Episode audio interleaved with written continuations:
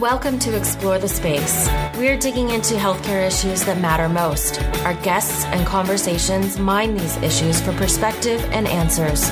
There is a gulf between healthcare and our communities. This is the place to talk about it. Now, here's your host, Dr. Mark Shapiro. Welcome back to Explore the Space podcast. I am your host, Mark Shapiro. Before we get to today's episode, I just want to thank the sponsors of this episode, Creighton University and Lori Bedke. Creighton University believes in equipping physicians for success in the exam room, the operating room, and the boardroom. If you want to increase your business acumen, deepen your leadership knowledge, and earn your seat at the table, Creighton's healthcare executive education is for you. Specifically tailored to busy physicians, our hybrid programs blend the richness of on-campus residencies with the flexibility of online learning. Earn a Creighton University Executive MBA degree in 18 months or complete the non-degree executive fellowship in six months. Visit www.creighton.edu backslash CHEE to learn more. My guest in this episode is Dr. Renee Dversdal. Dr. Dversdal is a national expert in point of care ultrasound, bedside ultrasound, also known as POCUS and she is the new chief medical officer at Vave Health, and she is an associate professor of medicine at Oregon Health and Science University. She is back on Explore the Space. She was on last year where we sat down actually in the ultrasound lab at OHSU where she runs a simulation and instruction course on using POCUS. And she's back today to talk about the potential role for POCUS when treating patients with COVID-19 and specifically and also about this new venture that she is on. She has taken a, a, new position. She is a chief medical officer and the journey that she's been on to step into that space. There are some incredible lessons there. It was really, really interesting to discuss that with her and to hear the thought processes and the barriers that she encountered and the inertia that she had to work through just really critical stuff. And I think that there's some wonderful elements that we can pull out of there as we all move forward. Before we get to my conversation with Renee, definitely want to remind you all to subscribe to Explore the Space wherever you like to download your shows. We are on Apple Podcasts or wherever you like to download podcasts. You can email me anytime, mark at explorethespaceshow.com. You can check out the entire archive of Explore the Space podcast. We are coming up on episode 200 at www.explorethespaceshow.com as well. You can find me on social media, Twitter at ETS Show and Instagram at Explore the Space Show great stuff in this conversation with Renee. She has walked out on a very, very interesting path in addition to the fundamental expertise that she already carries. Fantastic to speak with her. Fantastic to learn from her. I think you're going to really enjoy it. Without further ado, Dr. Renee Dversdal. Renee, welcome back to Explore the Space. Delighted to have you here. I'm delighted to be here again. Thanks so much. Our timing is very good, and I always trust that the podcast gods will afford the right timing. And I have just come off, as I shared on social media, a week on our COVID 19 inpatient service where I was the hospitalist taking care of the COVID patients at the hospital that I work at who are outside the ICU. And you and I were reflecting back and forth a little bit on what I felt like was not so much a gap just because we're dealing with something totally new, but I would say more of an opportunity that I think would potentially improve the way we're able to discuss and manage and even educate people with COVID-19 who are admitted to the hospital. So that's where I want to start. Will you, will you come into the isolation room with me? I will. I will absolutely come into the isolation room with you. Although I will just throw out there, it was so much fun to record with you in person uh, back in Portland. But since we're all in isolation these days, I we'll, know. We'll step thinking, back in together. I was thinking about that too. The last time we recorded, I was in your ultrasound simulation and teaching lab at OHSU, which is one of the coolest places I've ever recorded a podcast. There's like all this cool tech in that great conference room and it was awesome. And yes, we are not in that same space now. But we're to we're to get the same vibes. That's right. We'll forge ahead. So, okay, we we were very fortunate. We have the cappers, the giant helmets with the face shields and the plastic that pulls over the bottom of your neck. But it, just if you can imagine, right, it's do the N95 in a face mask or the capper helmet and you go in the room. Some of the rooms are already designed to be negative pressure and some of them have to have those giant industrial HEPA filters put in. And why I'm sharing all this is basically whoever's in the room, both the patient and the team taking care of them, it's loud. There's a lot of background noise. You're also pretty amped up. At least I was, and maybe that's more about me, but you're just kind of fired up and kind of, you know, heart rate's up and definitely have kind of a, an adrenaline surge going on. And when you're in there, right, you're going to talk with the patient, you're going to examine the patient. And one of the barriers that you experience, right, especially because you don't have your usual stethoscope, which is what we normally have, you want to listen to their lungs. You can't hear anything. You just can't hear anything. That's a barrier. Yeah. I mean, I think about that even without the capper, even without the HEPA filter, uh, just taking care of our regular contact precaution patients with those same, um, the plastic, the we call them the Fisher Price stethoscopes, the bright yeah, yellow totally, these totally. flowers are. Yeah, yeah, and for sure. You even there, I'm like, yeah, maybe there's some crackles. Even in that scenario, without the background noise, it's incredibly hard to auscultate anything. And so, um, adding everything on, it limits exponentially your ability to I think to to really get a good sense of what's going on. And then I was thinking about this, and this is why I texted you last week because the first time I heard you give a talk, you gave a talk on point of care ultrasound or ultrasound at the bedside. And you were showing and teaching us about how to do it to look at lung tissue, how to look at normal lungs, how to look at abnormal lungs. What are the different findings? And then what can you do with it? And for me, it was like, this is the coolest thing ever. This was about a, yeah, it was about a year ago, give or take. And it was yeah. so cool and so exciting. And then just in talking about this idea of handheld ultrasound, you know, why you're here and the role that you've now taken, right? Thinking about, my gosh, if I could actually see the lung tissue directly at the bedside and show the patient exactly what I'm seeing and talk about it for a disease process that primarily affects the lungs, that would probably be an amplification of therapy there's um, a really great so society of hospital medicine journal of hospital medicine there's a, a great paper recently by some of my pocus nerd friends um, and they they had gone through so of course the lungs are the obvious the lungs great. So kind of showing just how posteriorly predominant uh, these these consolidations and findings can be. This is why self proning, you know, awake proning, that's why it works because it's so posteriorly uh, in, in, involved. And, and holy so smokes, I, it works. I mean, my gosh, I was right? in the room. Sir, try laying on your stomach. Let's see what happens. Wow. I, uh, anecdotal evidence is the weakest form of evidence. I acknowledge that. Sure. I also know what I saw. It was unbelievable. Yeah. So I, I basically just think that any piece of education I can do, anything yeah, I can yeah. show to a patient is going to, you know, involve them more right. um, yeah. in the process. But the other things are the later cardiovascular complications, DVTs. I can't even tell you how many friends have been telling me about diagnosing DVTs at the bedside with this because this crazy prothrombotic um, effect. I can't remember some of the other things. Of course, line placement. You can confirm your line placement without needing to bring in the portable chest x ray just based on the bubbles. There's all kinds of things. And so, um, really, the goal here is to take better care of the patients at the bedside, reduce the number of ins and outs of providers, reduce the amount of PPE usage, and just provide better care. So, of course, us POCUS lovers are like, COVID's terrible. I hope this never ever happens again. This in you know Portland, we've been very fortunate. We've not been very hard hit, but COVID has shown a really, really, really bright light on point of care ultrasound. And so for that, I'm trying to to make lemonade.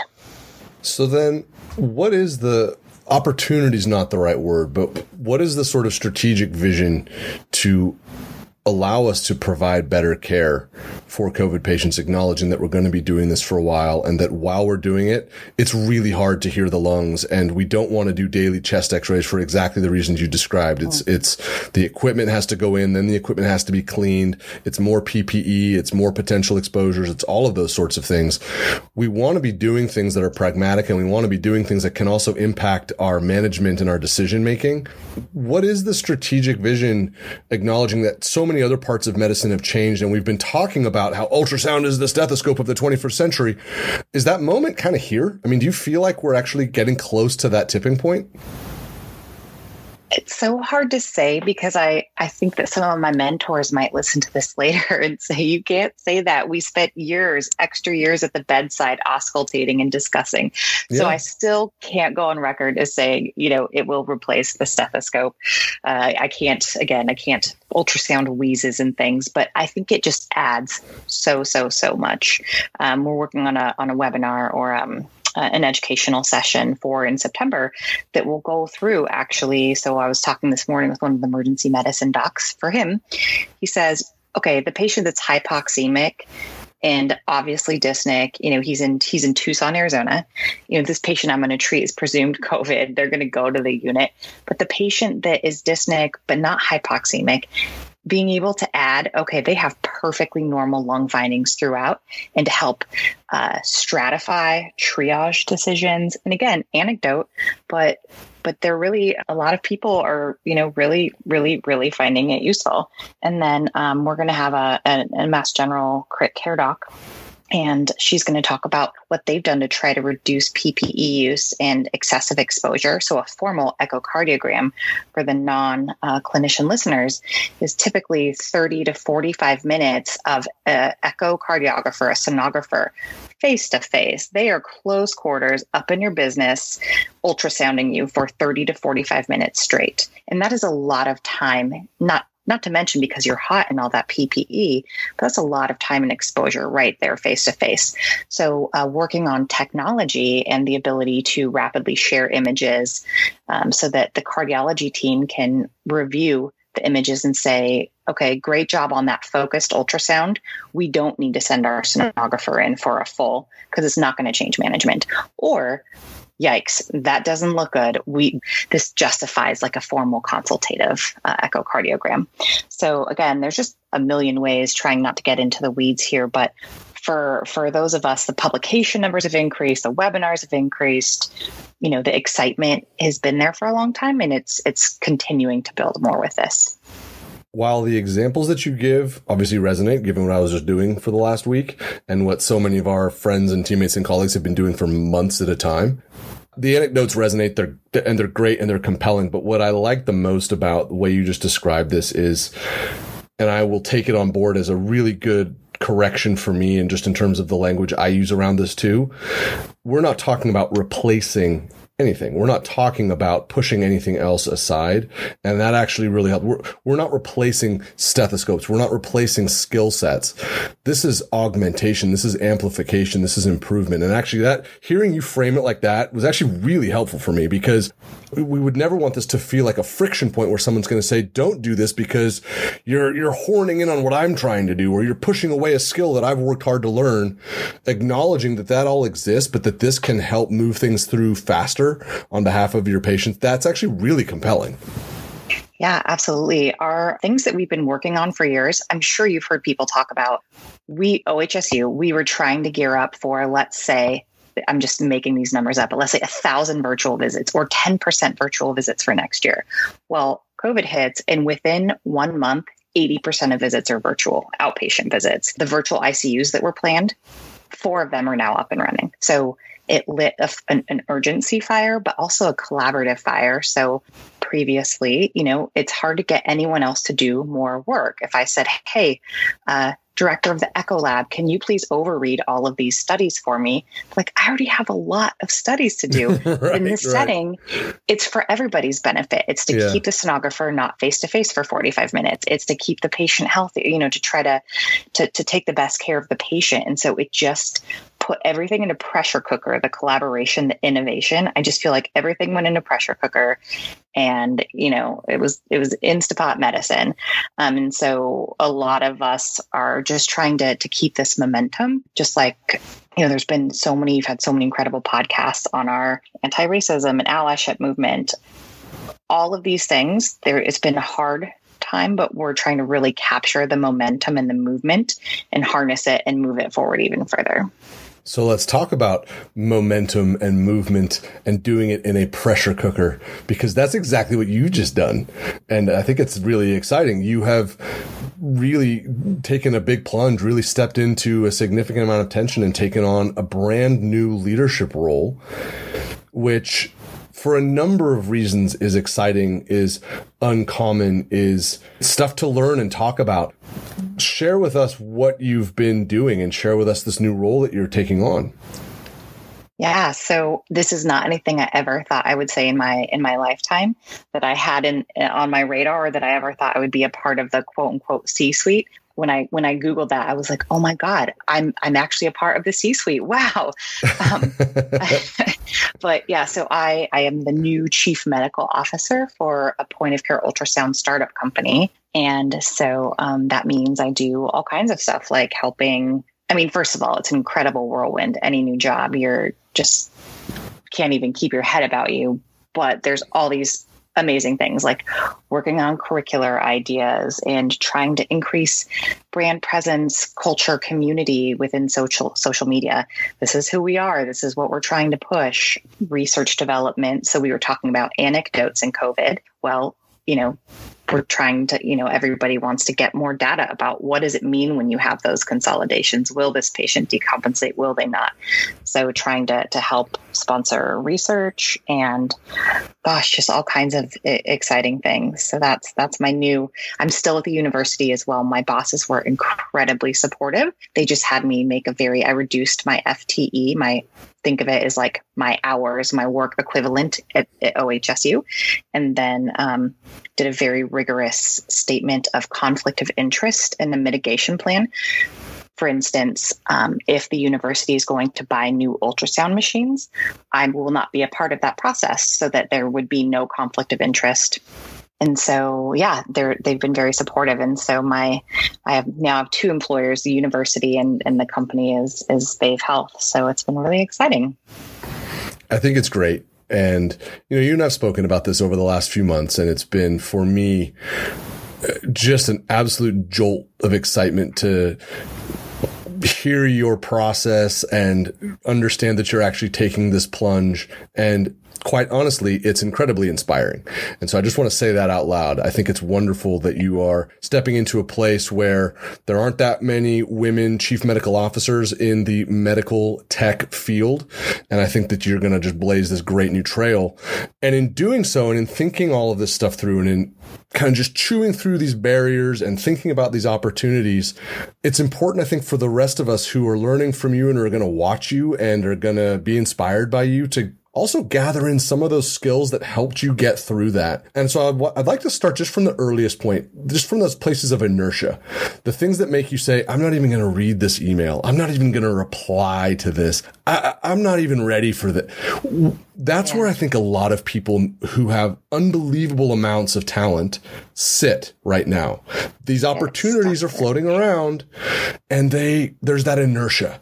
So before we get to what got you to actually putting ink on paper and signing your name yeah. on your employment agreement, let's start further back. Let's start from that place of, I just got this email. I just got, I just heard about this thing. Instead of the voice that says, don't bother, don't, don't, don't. I've heard that voice. voice I know says, that voice well. How did, what were the things that got you through that moment of inertia? Yeah. Yeah, and the other voices, I'm not good enough, and why are they asking me? So there's yeah, a lot of yeah. there's a lot of voices to get through, um, and I'll just kind of start out with how I even started communicating. So I have been a free agent for a long time. I had said I will give any company, anyone, advice I will review your product. I will tell you what I think you should do better. And I will tell you what I need as an internist because I feel like my voice is not well represented. Uh, it's a lot of, I love my emergency medicine and critical care colleagues, but a lot of products and services are built for them. And so I'm like, you know what? I'm here. I'm an educator. I'm an internist and I, I want a seat at that table too. And so I, again, I've given for probably hundreds of hours of free advice to many companies. You know, I don't, I've never, this is my first uh, time I've ever received money from industry ever um, because I just want what's best for me and what's best for my patients and what's best for my learners. I want the most affordable, most highly functional, you know, thing I can find. And so I've, I've had a relationship with the, the VAVE team and um, Dr. Caroline Zeisbrick, who's um, a German physician um, with the company, and we've had talks for years. And so um, she had just, they had set up a, a, call and we had been chatting. And I was kind of like, this feels a little different because there was the head of product on and the VP of sales and, and Dr. Zeisberg, Caroline. And I'm like, this feels different. And they said, you know, we're at this place, we're nearing our commercial launch. We need a CMO and we want someone that represents a broad group of people. And we think that you would be great for that role. And I, you know, f- about fell out of my chair. never, yeah. never had I thought that this would be something. I mean, it's it's emergency medicine doctors. It's incredibly published people. It's surgeons. It's not it's not me. It's not, you know, mid-career women in in you know hospitalists. And so I was just that was the first part was it was just plain old shock. Like really? Um, and and then it was that imposter syndrome. I'm not good enough. I don't have the expertise. And I will actually, let's take a quick timeout, a quick step back to our first podcast recording, because you've been very charitable and you have not said, I told you so. So I appreciate that from you. But back towards the end of that first podcast recording, you, I was like, well, you know, there's other people that do much better than me. And you said, stop. You need to own that you're an expert. Okay. Other people are experts, but you're an expert too. And so you made me own that. And it was, you know, six months later that this all happens. And and part of you calling me on that, calling me on my BS, made me actually consider this a little, you know, more right up front. So I, I just kind of thought, okay, well, it's interesting. I'm, I'm shocked, I'm honored, and I'm going to think through it. So immediately I'm, you know, setting up calls with my chair of medicine, my, one of my mentors, one of the associate deans, um, you know, talking my husband's ear off, my POCUS friends, everyone. Because as an academician, I consider myself, you know, educator, educator first, doctor second, doctor first, educator second, however you want to say it.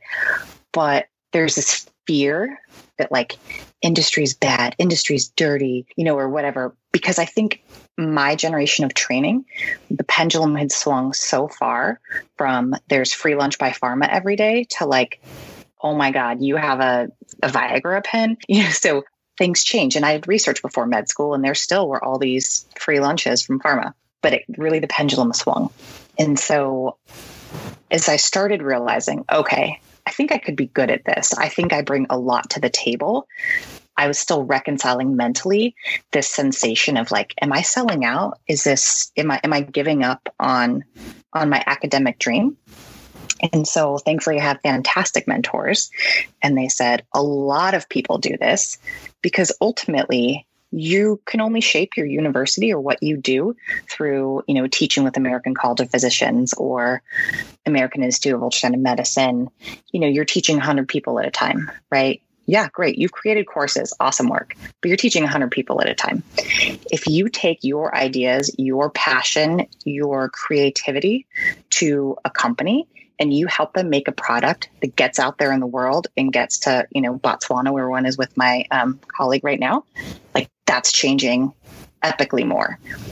And it reminded me of when I first realized I wanted to be an educator was because I could take care of 100 patients or I could take care of 50 patients and, and educate 50 students. And then if they went, you know, anyway, I'm not going to walk you through the boring math, but, and so that was how I kind of came to reconcile with that piece.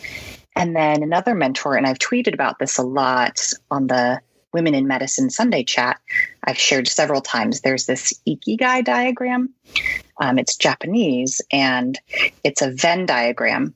There's four quadrants, and of course, I'm probably going to butcher it, but uh, there's these parts that intersect. In the middle is like your purpose, the sweet spot. And so it's like, what am I good at? What am I passionate about? Uh, what can I get paid for? And what does the world need? And if you do too much in any one direction, you're missing out. So I might be getting paid excellently, but the world doesn't need it. So I don't feel fulfilled. Or, you know, the world needs it, but I have $260,000 of student loans. So, you know, those got to get paid. So I, I just spent a lot of time looking at that and realizing that this was pretty near the middle as well. And so then I, I was okay, well, we'll, we'll do a talk with the CEO. And I had this huge list of questions. And I was like, Are you going to make me try to do a talk, you know, like the asthma talk where they sneak in their branded product, you know, and say, you should always use this for your asthma patients.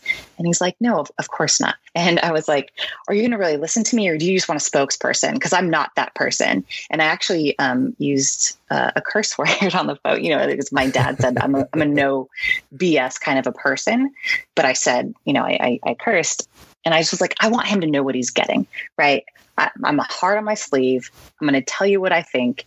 And if they don't want that, they don't want me.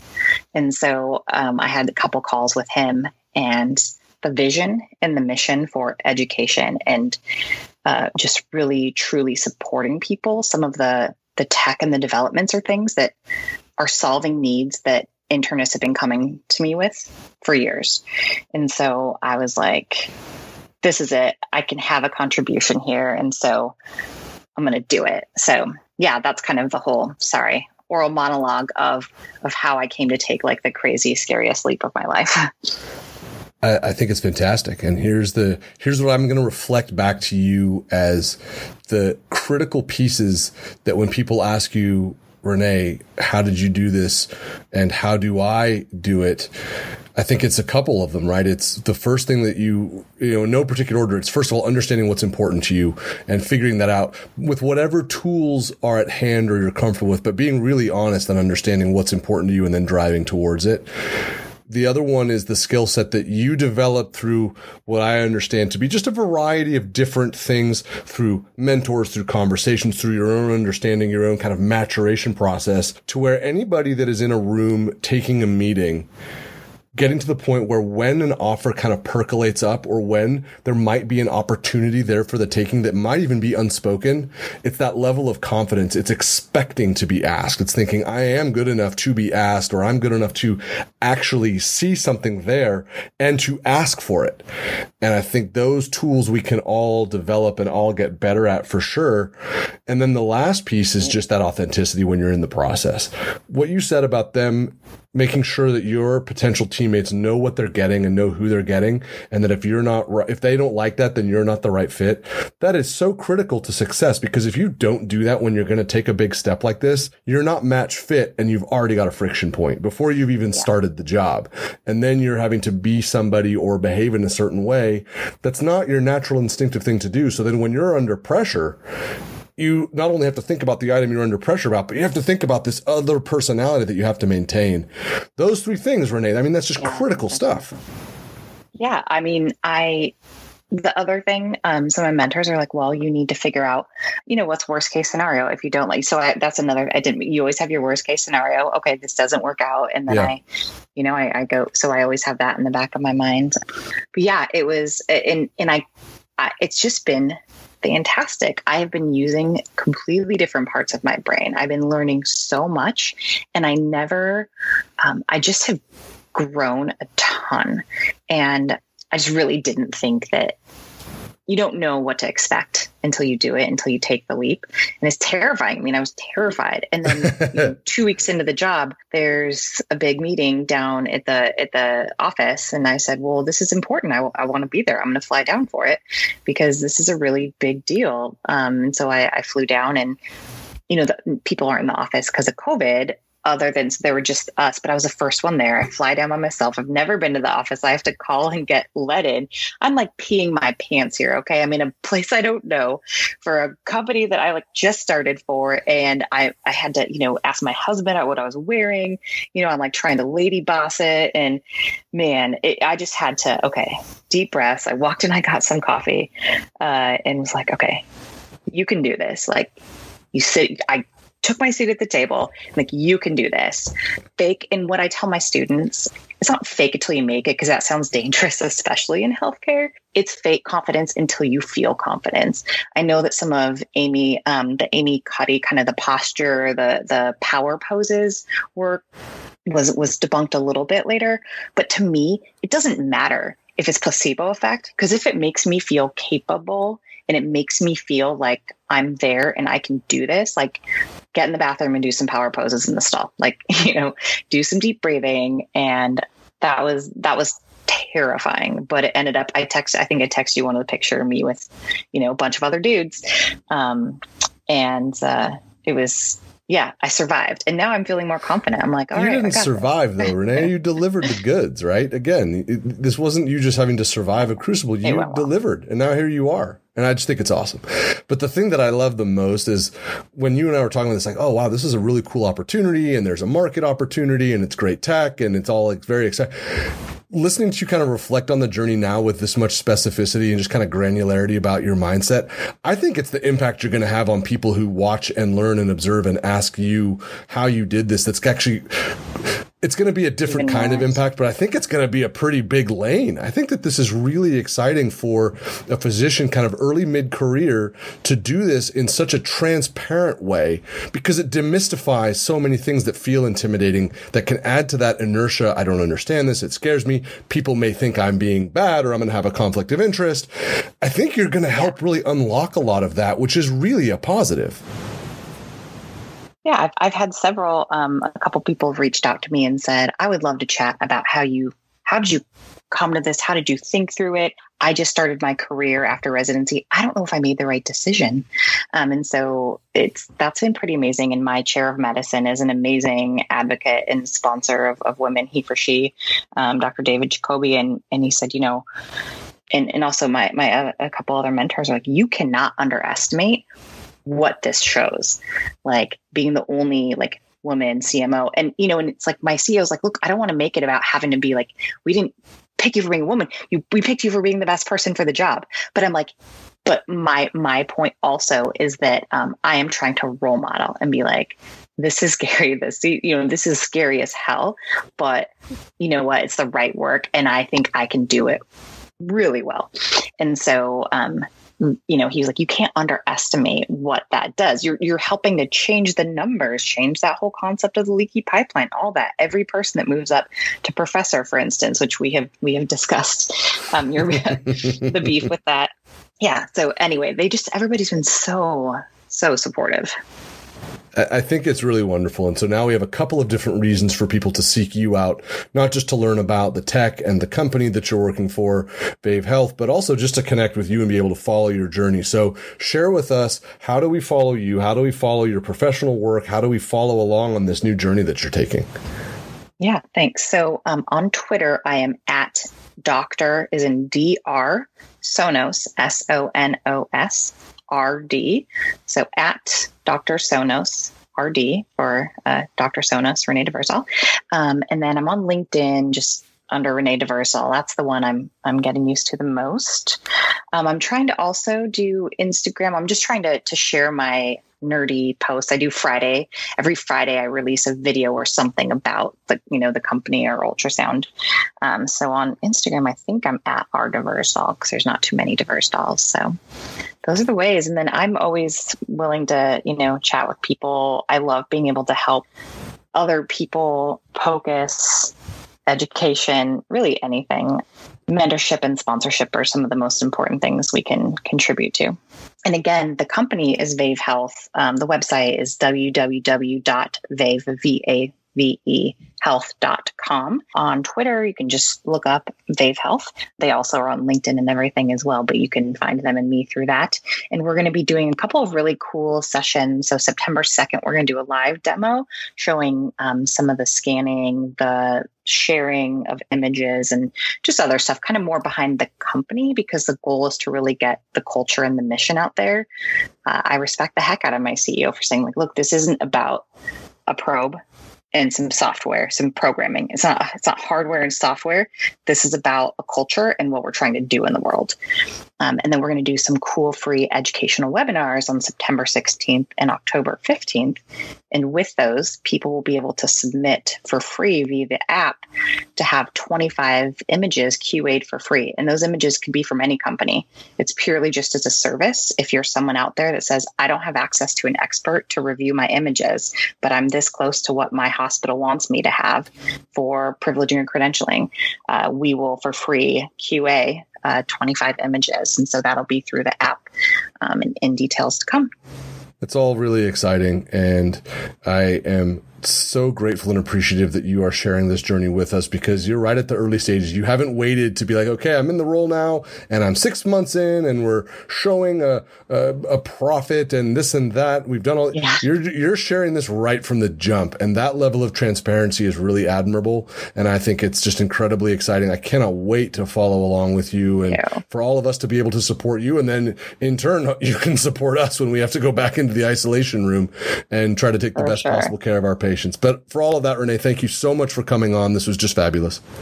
It's been wonderful chatting with you again, and thanks for your support along the way. My thanks again to Dr. Renee Dversdal for joining us on this episode of Explore the Space podcast. And again, thank you to Lori Bedke and Creighton University for sponsoring this episode.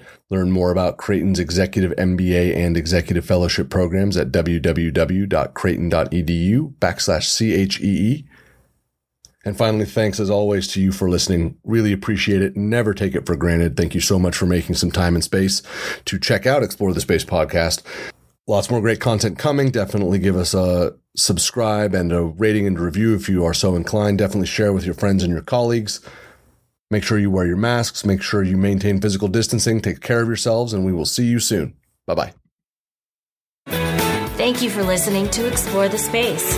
Visit us on our website, explorethespaceshow.com, and please subscribe to our podcast on iTunes. Follow us on Twitter at ETS Show, and you can email Dr. Shapiro by writing to mark at explorethespaceshow.com.